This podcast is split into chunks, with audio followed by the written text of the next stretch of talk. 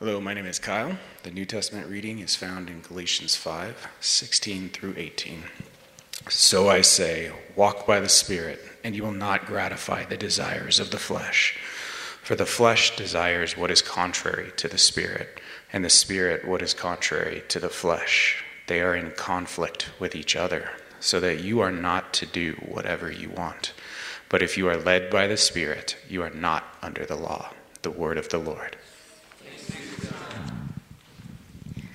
Hello, my name is Annalise. If you are able, please stand for the gospel reading found in John 1 1 through 3 and 14. In the beginning was the Word, and the Word was with God, and the Word was God. He was with God in the beginning. Through him, all things were made. Without him, nothing was made that, was, that has been made. The Word became flesh and made his dwelling among us.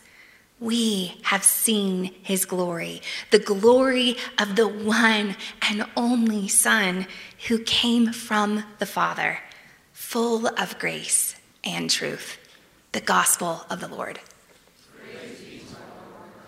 Please remain standing with me as we pray this morning. Spirit of the living God. Would you hover over us today? Would you hover over us as you hovered over the depths before creation? And would you bring life to our chaos? Spirit of the living God, would you breathe on us? Bring life to us as you brought life in the garden. Spirit of the living God, would you breathe your life into us as Jesus breathed on his disciples? You fall on us as you did on the day of Pentecost? Would you light the flame of love in our hearts? Speak to us today and guide us in ways that are full of grace and truth. In the name of the Father, and the Son, and the Holy Spirit, we pray. And all God's people said, Amen. Amen. Amen. You may be seated. Good morning, New Life Downtown. It is good to be back with you this morning. I was out last week preaching at New Life Midtown, our newest of our eight congregations uh, here in the Pikes Peak region. Their uh, senior pastors are out on sabbatical right now, so one of the benefits that we have of being a family of churches uh, is that we're able to serve one another during those kinds of times. So it was great being there with them but I'm so excited to be back here with you guys. I missed you. We are here today, clearly. Uh, and we will be here again next week. Next week, we're going to celebrate water baptisms. Uh, so if you or someone in your household has never been water baptized before and you're like, I kind of think I want to do that, I'm ready to sort of publicly uh, express my faith in Christ and be a part of that long-standing Christian tradition, it's not too late uh, to register for that. So you can find one of us after the service. We do a little water baptism class during the first service at 9.30, uh, and then we will uh, celebrate that sacrament during the 11 o'clock here. And then the following week, October 31st, uh, after tw- nearly 20 months, uh, we will head back to Palmer High School.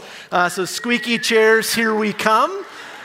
I, I, told, I told Sarah the other day as I was thinking about that first Sunday back in Palmer, I think when we do stand at communion and all the chairs squawk like a flock of seagulls, uh, I might cry uh, at, that, at that moment. It'll be the only time I cry at those chairs um, in joy. The rest of the time we just kind of cry in pain uh, around uh, those chairs. But we'll be back.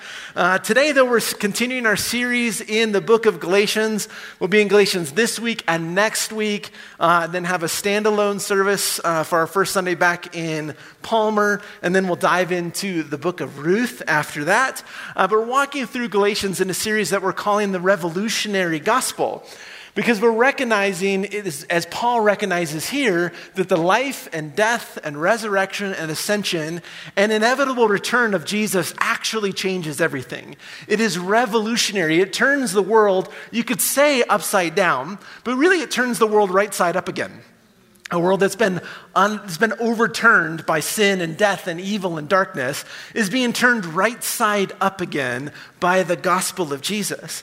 And particularly in Galatians, we're seeing how the gospel works itself out in the life of the church, how the gospel works itself out in our life together.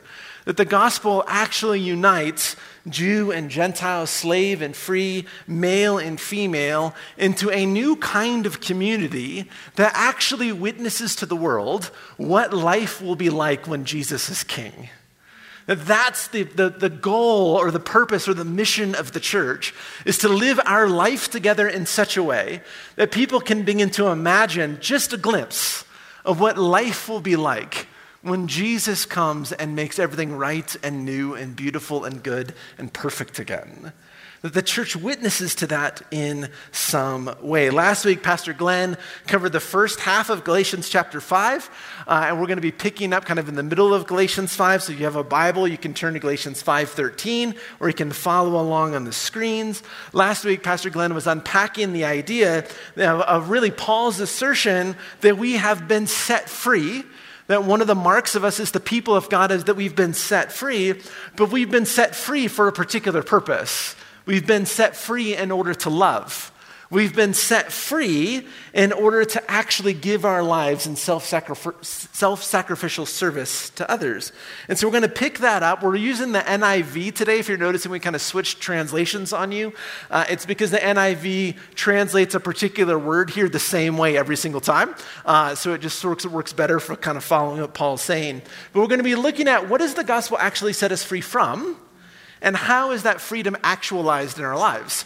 How is it that we actually experience the freedom of the gospel as the people of God? And so Galatians chapter 5 verse 13 starts this way, "You, my brothers and sisters, were called to be free, but do not use your freedom to indulge the flesh.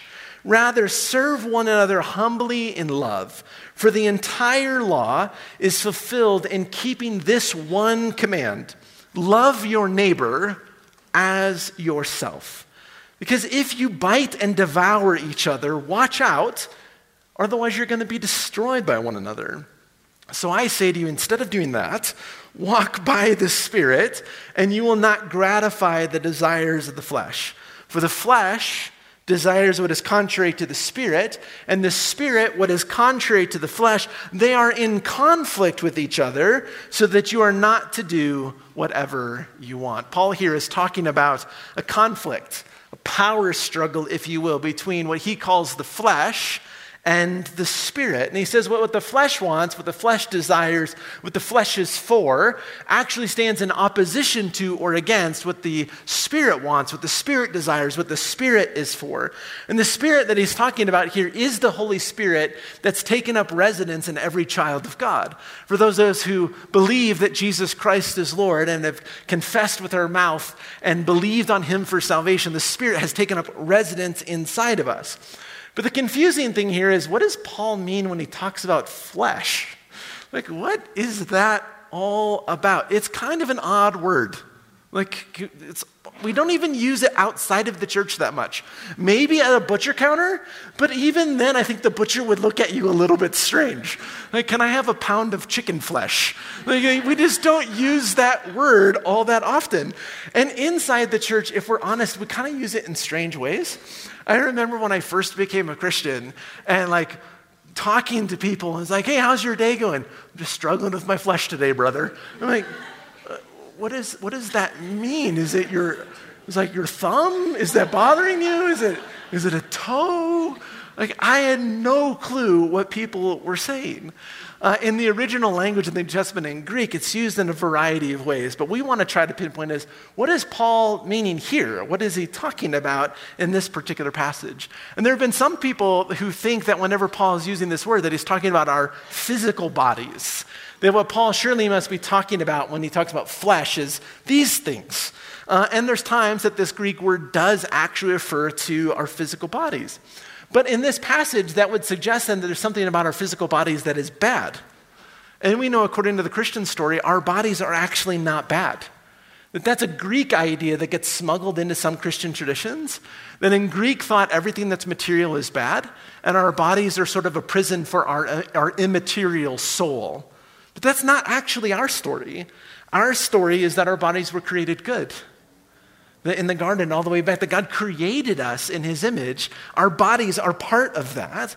And we know that the way that the story ends is not that we leave our bodies behind, but our bodies are resurrected. Our bodies are made new. Even looking at Jesus, Jesus took on flesh.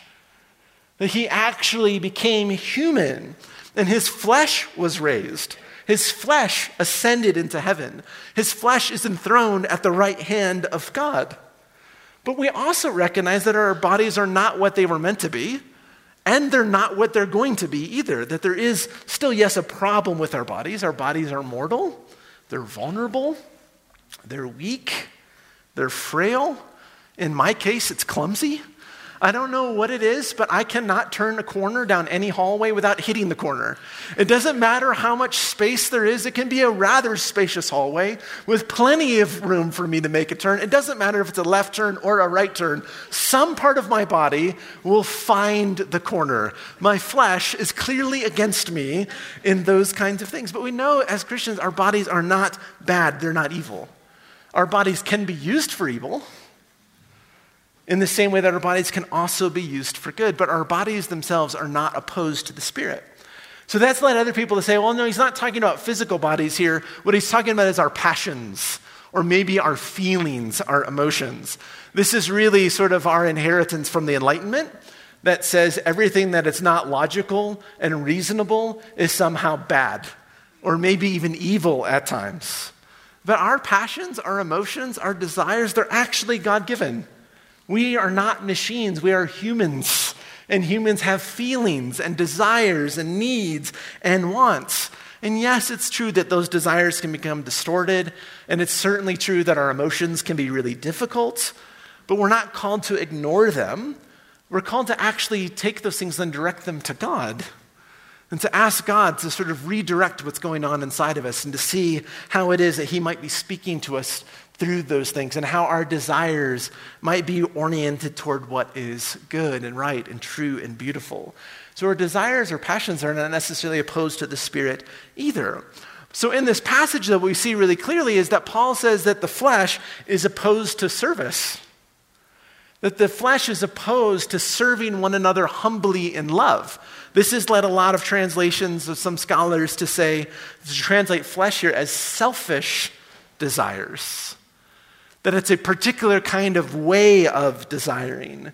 It's the ways in which there's the part of us that is susceptible to sin gets entangled up in sin, that we get twisted up and turned inward so that our bodies and our passions and our emotions become entirely directed towards self gratification.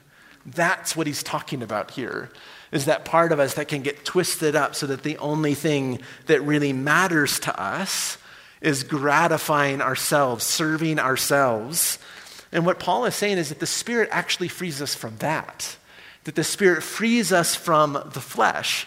The Spirit frees us from our own selfishness, our inward bent, our inability to be thinking about anything other than ourselves and just taking care of number one. It frees us from the power of sin and our participation with it. Now, this is really different for just a second here. This is really different than self care. There's sometimes that we think, well, what we need to do is just not have any wants or needs or desires or feelings. That's not true. To deny ourselves those things would also be to deny ourselves our humanity. We have limits, we have needs. It is not giving into your flesh to get a good night's sleep. That's, that's not what's being talked about here. It's that sense like that everything in my world revolves around me, and every relationship I have in my life is about getting my needs met. That there's nothing about anything else that is about other people. What Glenn said last week in his sermon is we see that this kind of idea of freedom actually runs really contrary to our culture. That our culture doesn't seem to be talking about freedom from our flesh, but maybe, maybe freedom for our flesh, maybe freedom for our selfishness. We typically talk about freedom from others for the sake of ourselves. And there are certainly times and places where that is necessarily true. That we talked about in situations where there's abuse and there's oppression and those things, there does need to be a freedom from the ways in which others are treating us in those environments. But what Paul's talking about here is a freedom from ourselves for the sake of others. It runs contrary to the ways that we normally think about it. We typically think about freedom as freedom from all restraints and all resistance and all obligations and all expectations and all needs and wants and demands of other people, uh, whether those are political or moral or anything else. We just need to be free from all of that so we can pursue our own self interests. That we can do whatever we want, whatever we like, whatever we feel like, whatever seems good to us. But Paul says that way of living of just that self gratification, that self centeredness, that selfishness that gets buried inside of us, this is where that leads. Says the acts of the flesh are obvious. They lead to sexual immorality, to impurity, to debauchery, to idolatry and witchcraft, to hatred, discord, jealousy, fits of rage, selfish ambition, dissensions, factions, and envy, drunkenness, orgies, and the like. And I warn you, as I did before, that those who live like this will not inherit the kingdom of God. The word here is actually works of the flesh. This is how the flesh, how selfishness gets worked out inside of us. It manifests itself in particular behaviors and actions, it manifests itself in sin. And if you look through that list, you see that none of those things are actually personal or private or harmless. The sin is always social, it's always relational, it always involves and impacts not just ourselves, but other people it always impacts community in some way. And what's really interesting here in his list is that he begins with sexual sin and pagan worship. We're like, yeah, yeah, yeah, that's stuff for the flesh. Yeah, we get that. And then he ends with drunkenness and wild parties. We're like, yeah, yeah, yeah, yeah. We we, we get that. Those are the things that we normally associate with the flesh for those of us who are familiar with Christian culture and the ways that we talk about this. Like, oh, yeah, yeah, yeah, sex, drugs, rock and roll. That's the flesh. Like, we get all of that. That's what he's talking about here. But it's interesting that the center of what he's talking about and the bulk of the behaviors that he's talking about are things that we don't normally associate with the flesh hatred, discord, jealousy, rage selfish ambition, dissensions, factions, envy. Why does he pull all of those out? Why not just skip from like, you know, the sexual stuff to the idolatry stuff to the drunkenness stuff and go on from there? Why does he spend the bulk of his time talking about these kinds of things? Well, if we've been paying attention to Galatians, that's the problem in Galatians. If this was Corinth, he may have said a whole lot of other things if he was talking to that particular church. But in the church in Galatia, this is what's going on is that they are being divided up. That there are these sharp divisions that are happening between Jewish and Gentile Christians. That the problem in Galatia is factions. It's hatred, it's discord, it's dividing one another up, it's threatening the unity of the church. And Paul says, You have to stop this. And tells them, said, Don't do that. Instead, love one another. Because if you don't, remember what he said earlier is if, if you bite and devour each other, watch out, or you will be destroyed by each other. This is what the church is doing. They're biting at each other, they're devouring one another. And what will happen is that their community, their witness, their life together will be destroyed. I think this imagery actually helps us to kind of think about the impact of the flesh. That essentially what the flesh does is the flesh feeds on others.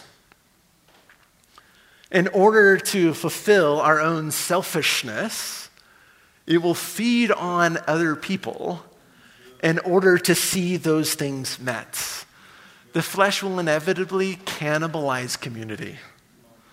It will devour our relationships. It will separate us into smaller and smaller and smaller groups. And we have seen this play out all around us in every sphere of society for the last two years in great ways. And it's really easy, though, kind of at, at this point when we come to these kind of scriptures, at least my temptation is see, they're doing that, and they're doing that, and they're doing that. And we have to be really careful not to allow the scriptures to become a tool for accusation, but to allow the scriptures to be something that the Spirit speaks to us in reflection, and to ask ourselves the hard questions. But where have we participated in those kind of behaviors? How has my living out of the flesh, my sort of inward bent to be concerned solely with myself, how has that fed on my friends? How has that impacted my spouse? How has that touched my kids? How has it changed the dynamics with roommates, with family members, with coworkers, with bosses, with neighbors? Have I engaged in any of these kind of activities with other Christians? With Christians that I disagree with, or Christians I'm disappointed by? Paul says we should guard against these kinds of actions and attitudes because what they will do is they will divide up the church. And he says that he, and then he goes on and he invites us into a different way of being, a different way of living, a different way of relating to one another amongst the people of God. And he says Galatians 5:22, one of the most favorite passages in the book. But the fruits of the Spirit, on the other hand, is love, it's joy, it's peace, it's patience or forbearance it's kindness, it's goodness or generosity, it's faithfulness, it's gentleness, and it's self control. And against such things, there is no law. A couple of really interesting things here that happened with Paul. First, he switches from plural to singular. He switches from plural works or acts of the flesh to singular fruit of the Spirit. I think what Paul's trying to get us to realize here is that the flesh works itself in all kinds of ways. But the Spirit produces a singular, inseparable collection of behaviors in the people of God. We can be enraged without being drunk. You can be jealous without practicing witchcraft. But you can't be loving without also being kind and gentle. You can't be patient without being faithful and self controlled. That these things actually all go together. The other thing he does is he switches metaphors.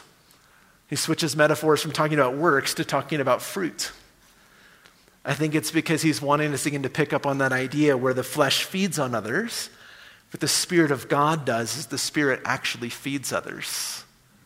That whereas the flesh cannibalizes community, the Spirit nourishes it.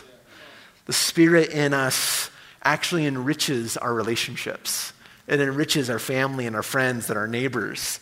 It enriches our city. It enriches our state, our nation, and the world. When we think about that sort of image, what comes to mind then is the recognition that the fruit of the Spirit is actually not for us. That the fruit of the Spirit is actually not something that's produced in us for us. In the same way that the gifts of the Spirit are not given to us for us. Those things benefit us, certainly, but only in a secondary sense. Others are always meant to be the primary beneficiaries of the Spirit's work in us that the Spirit's work in us and the Spirit's work through us is primarily for the benefit of the people that He has set us in relationship with. And correspondingly, the primary beneficiary of the work of the people, uh, the work of the Spirit in their lives is us. We benefit from the fruit of the Spirit in others, and they benefit from the fruit of the Spirit in us. This is, I think, one of the reasons why in person church gatherings matter so much. That when we have this kind of perspective about the work of the Spirit, we can start to understand why it's so important that we gather together in spaces like this and in homes and elsewhere. Because our presence in those kind of gatherings is not primarily for our own benefit. Our presence is primarily for the benefit of others. Oftentimes, when we walk into gatherings, into church gatherings, our primary kind of question in our mind, or maybe our primary prayer, is a good question. So I'm not critiquing it in this sense. But primarily, we're thinking, okay, Lord, what do you want to speak to me today? Lord, what am I going to get out of this today? Lord, what is it that you have for me today? All of those are great questions. We should be asking those questions and praying those prayers. But I wonder if we stop too soon. I wonder if we should also be asking, or maybe even primarily asking, Lord, how do you want to work through me for the sake of someone else today? Lord, why are you sending me into this gathering today? Lord, who are you sending me to today? How is it that someone else might experience the love of God through me today in this gathering? Lord, would you show me someone that needs to, uh, that is having a hard time imagining that God loves them? Would you awaken my eyes to see them? Would you help me to go and approach them and to share the love of God with them? Lord, would you lead me to somebody today that is, is having a hard time experiencing joy in life. And would the joy of the Lord, which is my strength, actually be something that they can taste and see? And it may bring joy to them today. What if we walked into services and small groups and meal groups and listening to that kind of holy curiosity? God, what is it that you want to do in and through me today? The question, of course, is how does this happen in us? How does the Spirit actually free us from the flesh? How is this actualized or realized in our lives? I think there's, for many of us, we think, well, this is just something that's going to spontaneously happen by the Spirit. When, I, when I'm just waiting for it, I'm going to wake up one day and suddenly I'm gentle. like I, I, I prayed enough prayers asking, and then suddenly I was just gentle today. I was not gentle every day before that, but suddenly I am. That, oh, I just woke up and suddenly I'm the most patient person on the planet. It spontaneously sort of happened. And I think part of that is that we actually believe that if something's not spontaneous or natural or organic, um, if it takes any sort of work or participation on our part, then it's not authentic, that it's not real. But if that's the definition of authentic, is the things that happen sort of spontaneously or naturally, then the works of the flesh actually fit better than the fruit of the Spirit. right? I'm an Enneagram 1. I don't have to work to be angry. Right? I'm like Bruce Banner. My secret is I'm always angry. right? I need the Spirit of God at work in me to teach me patience and kindness and gentleness and self control. Christ like character and then subsequently Christian community don't just happen. They don't just sort of like spontaneously sort of erupt. They take time, they take effort, they take intentionality. They're only organic in the same way that organic gardening is organic. If you've ever tried to do an organic garden, an organic garden is not something that you just like claim a, a plot of land in your backyard, that's my garden, and then wait to see what happens. Like I'm just waiting spontaneously for tomatoes to show up. What happens if you have that kind of garden? You have nothing to eat.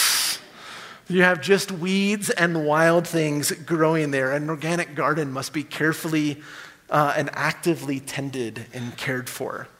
It's the same thing for our life in the Spirit. It's something that we actively participate and attend with. Paul captures this in the next verse. He says, Those who belong to Christ have crucified the flesh with its passions and its desires. I think what Paul's trying to draw our attention to is that the flesh is something that must actually be crucified and the fruit must be cultivated. That there's work on both sides. That the flesh must be crucified and the fruit must be cultivated. According to Paul, this is something that happens by and with the Spirit. It's not something that happens by ourselves or by our effort alone. It's the Holy Spirit that produces the fruit of the Spirit in us, but again, like a garden, it doesn't happen passively. We are active participants in the Spirit's work in us. This is why he says in 516, So I say, walk by the Spirit, and you will not gratify the desires of the flesh. Or Galatians 5:25, since we live by the Spirit, let's keep in step with the Spirit. He's using all this language of walk and live and keep in step. I think what Paul's trying to say is that our task is to align our lives with the life of the Spirit and to follow his lead. It's similar to Israel following the cloud by day and the fire by night that as they followed the Spirit in front of them, they knew that they wouldn't end up back in Egypt. How do we get to the promised land? Oh, we follow the fire and the cloud. We go that way. Maybe it's for us. You start driving west and you know you'll never end up in Kansas. Sorry to compare Kansas to Egypt there for you Kansans in the room, including my in laws who might be watching. But I think our task is to follow the, the, the path laid out by the Spirit who will lead us out of selfishness and into the abundant life of the Spirit. Another way to think about this is, the, is thinking about getting a tan. Hang with me here. I know that sounds strange, especially for a Norwegian who doesn't know what a tan is. I just burn and peel uh, and hope I don't blister. That's the, the route it goes for me. But for those of you who can tan, you can't get a tan inside. You can't get a tan in the shade. You get a tan by putting yourself in the path of the sun and then let the sun do its work on your skin. It's the same way with the Spirit. We look for ways to put ourselves in the Spirit's path and let the Spirit do its work in us. I think this is actually the role of Christian practices or Christian disciplines. That these things are not the things that change us, these are the things that put us in the path of the Spirit who changes us. They're the ways that we get in the way of the Spirit. They're the ways that we follow his tracks out of Egypt and into the promised land. We don't become faithful by just suddenly waking up one day and, like, I'm faithful today. Instead, we do little practices like keeping our promises and keeping our word. And we keep our promises over a long period of time. And what happens is that people begin to experience the faithfulness of God in our lives.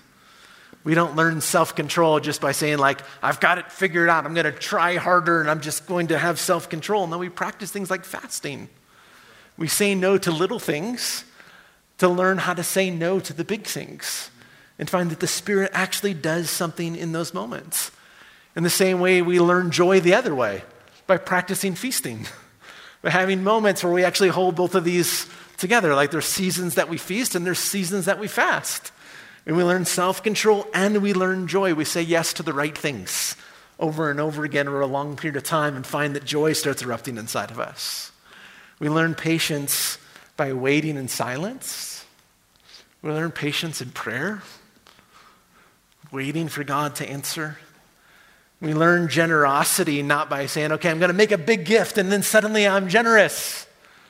We learn generosity by practicing small ways of giving over and over a long period of time. This is what tithes and offerings and those things are. And then suddenly we find ourselves saying yes to things and suddenly not holding things as closed fisted as we did before. Somehow the Spirit opens up our hands and we become generous people. We learn to love by practicing serving, by actually just putting ourselves in people's paths and serving them. You're like, well, I don't really like people. If, if that's the case, you're like, I don't like people, I don't really like them at all. I think the best team for you to join would be the welcome team. Honestly. Because then, what happens is you stand at the door every single week and you greet people like, I don't like you but asking the Spirit of God to do something in that moment. And then, then you know, over the course of time, you see the same people, and you're like, actually, they're not so bad. I mean, I might like, I don't love them, uh, but I tolerate them. And then what happens over the course of time, you're like, wait a minute. I didn't see Core today. I didn't see Brenda today. I didn't see Becca today. I didn't see Justin today. I didn't see Lindsay today. Where did that come from? I hope they're okay. Lord, be with them. Wait a minute, now I'm praying for people. What has happened? It's because something has changed in a slow way over a long period of time. This is why we serve the church. Is because in serving one another, we actually learn to love one another. It's why we encourage all of those kind of things. And of course, one of those practices is the, is the Eucharist. The reason that we come to the table every single week is not just because, like, this is what you're supposed to do. We come to the table every single week that we might encounter the Spirit of the living God who always leads us to Jesus. That we might behold the life and death and resurrection and sacrifice of Jesus. That we might behold the love of God and that the love of God might do something inside of us in such a way that as we walk out, we find wait a minute, if God loves me, then God also loves that person. And maybe God might want to love that person through me in the same way that I've experienced the love of God in these moments. As we come to these things, again, just to put ourselves in the path of the Spirit and then ask and hope and pray that the Spirit of God would cause love and joy and peace and patience and kindness and goodness and faithfulness and gentleness and self control to pop up out of us. Why? So that He might feed His church so he might feed others in Jesus' name. Evan, would you lead us to the table this morning?